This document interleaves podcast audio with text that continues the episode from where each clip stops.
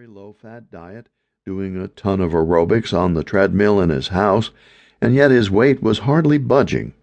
If everything I had been taught as a personal trainer was right, that shouldn't have been happening. But it was. Then Al decided to do something I didn't approve of. He went on the Atkins diet. Remember, those were the days when all of us were taught that fat, especially saturated fat, was pure evil.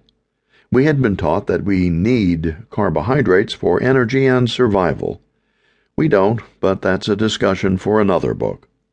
We had been taught that high protein diets, such as the Atkins diet, were dangerous and damaging, largely because all that saturated fat would clog your arteries, raise your cholesterol, and lead to a heart attack. So I was pretty sure Al was headed for disaster. Except he wasn't. Not only did he start shedding weight and losing his substantial apple shaped belly, but he also had more energy and was feeling better than he had in decades. I, meanwhile, was impressed with Al's results, but I was convinced he was paying a huge price, and that once he got the blood test results from his annual physical, I would be vindicated. I wasn't. Al's triglycerides, a type of fat found in the bloodstream and elsewhere, had dropped.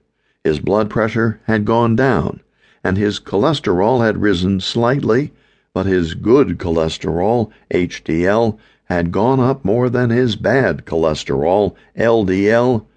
So overall, his doc was pretty happy. Right around this time, a biochemist named Barry Sears came to New York City to give a workshop at Equinox, which of course I eagerly attended. Sears, whose Zone diet books have sold millions, had a novel approach that can be summed up in four words eat fat, lose weight. If Sears had been anything but an MIT trained biochemist, he probably would have been laughed out of the room but given his credentials and remarkable knowledge of the human body, he was pretty hard to dismiss. Now, Sears wasn't the first one to embrace fat and protein in the diet and recommend that we eat fewer carbs.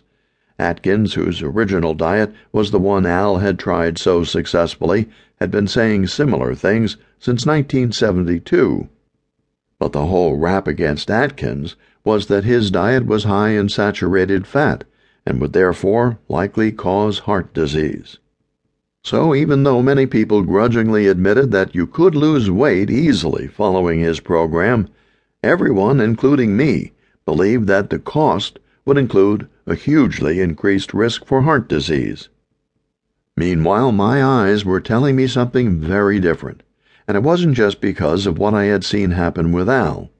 It was happening with other clients as well Sick of not getting results on low fat, high carb diets, they threw caution to the wind and embraced the Atkins diet and the protein power diet and other protein and fat friendly diets. They were eating more fat, even more saturated fat, but nothing bad was happening at all, unless, of course, you count feeling better and getting slimmer as nothing. Which got me thinking. Why weren't we seeing consistent results with our clients who were faithfully following low fat diets and getting plenty of aerobic exercise? Conversely, why were our clients who were going on low carb diets getting such high marks on their blood tests and astonishing their doctors? What if everything we'd been told about the danger of saturated fat wasn't exactly correct? And if what we'd been taught about saturated fat wasn't the complete truth, what about this relationship between fat and cholesterol? Was it really all as simple as I'd been taught? After all, even back in the early 90s, when people only talked about good and bad cholesterol, it was still obvious that overall, saturated fat had a positive effect on Al's cholesterol, as it did on the cholesterol levels of so many of my other clients saturated fat raised their HDL much more than it did their LDL. Could this whole cholesterol issue be a little more complicated than I and everyone else had previously believed? Eventually, I thought, going way out on a limb here. What if the whole theory that cholesterol causes heart disease